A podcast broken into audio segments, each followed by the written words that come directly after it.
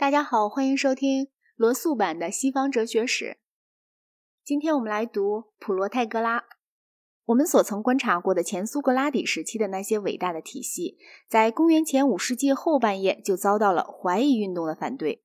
怀疑运动中最重要的人物就是智者的领袖普罗泰戈拉。智者这个字并没有坏的意思，它指的差不多就是我们所说的教授。一个智者是一个以教给青年某些事物为生的人，这些事物被人认为在实际生活中是对青年有用的。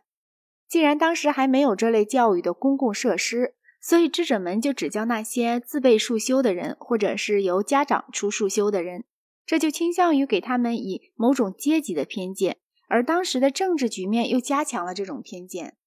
在雅典和许多别的城市，在政治上民主制获得了胜利，但是对于削减那些属于旧贵族世家的人们的财富方面却毫无成绩。体现出来我们心目中所谓希腊文化的大体上都是富人，他们有教育，有闲暇，有力把他们的传统偏见的棱角给磨掉了，他们消耗于论辩的时间，又磨练了他们的机智。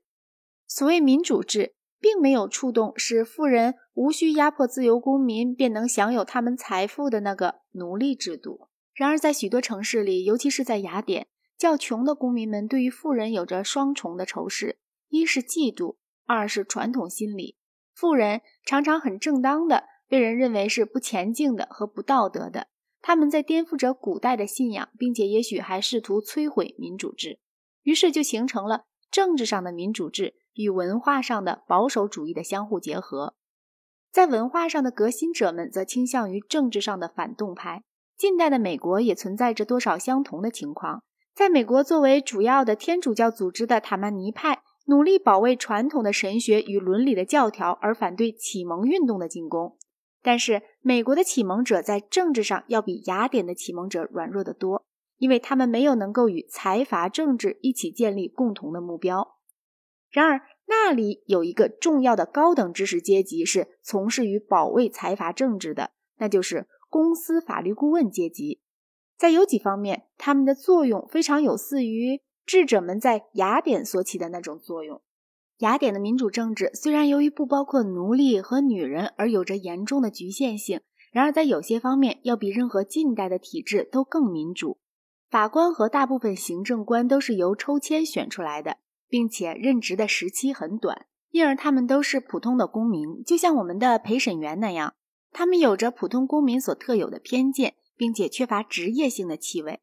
一般说来，总是有许多的法官在听案，原告人和辩护人或者起诉者与被告都是亲自出席的，而不是由职业的律师出席。十分自然的，胜败大部分要取决于演说时能打动群众偏见的那种技巧。虽然一个人必须亲自发言，但是他可以雇一个专家替他写发言稿，或者是像许多人所喜欢的那样，可以花钱去学习那种在法庭上获胜所必须的技术。智者们就被公认是教给人以这种技术的。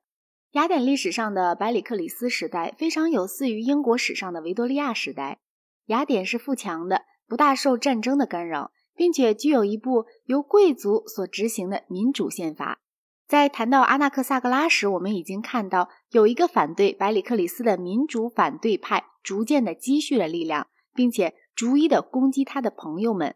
伯罗奔尼苏战争爆发于公元前四百三十一年，雅典遭到大意的袭击，为数曾经约达二十三万的人口便大大的减少了，并且永远再也没有恢复到他原来的水平。百里克里斯本人于公元前四百三十年被免除将军的职务，并且被一个由一百五十名法官所组成的法庭以侵吞公款的罪名而判处罚款。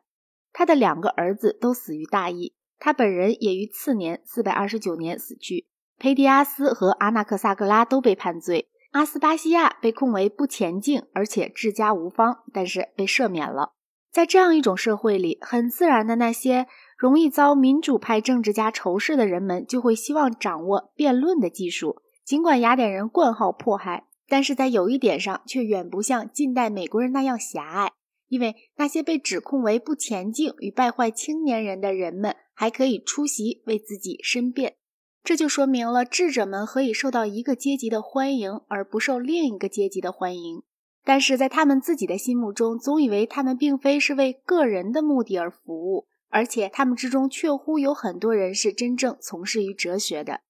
柏拉图对他们极尽诋毁谩骂的能事，但是我们不能用柏拉图的论战来判断他们。在他较轻松的语调里，让我们从尤狄迪姆斯篇中引下列一段文章。文中说，有两个智者狄奥尼索多拉斯和尤狄迪姆斯故意去捉弄一个名叫克里西普斯的头脑简单的人。狄奥尼索多拉斯说，你说你有一条狗吗？是啊。克里西普斯说，有一条恶狗。他有小狗吗？是啊，小狗们和他一个样。狗就是他们的父亲吗？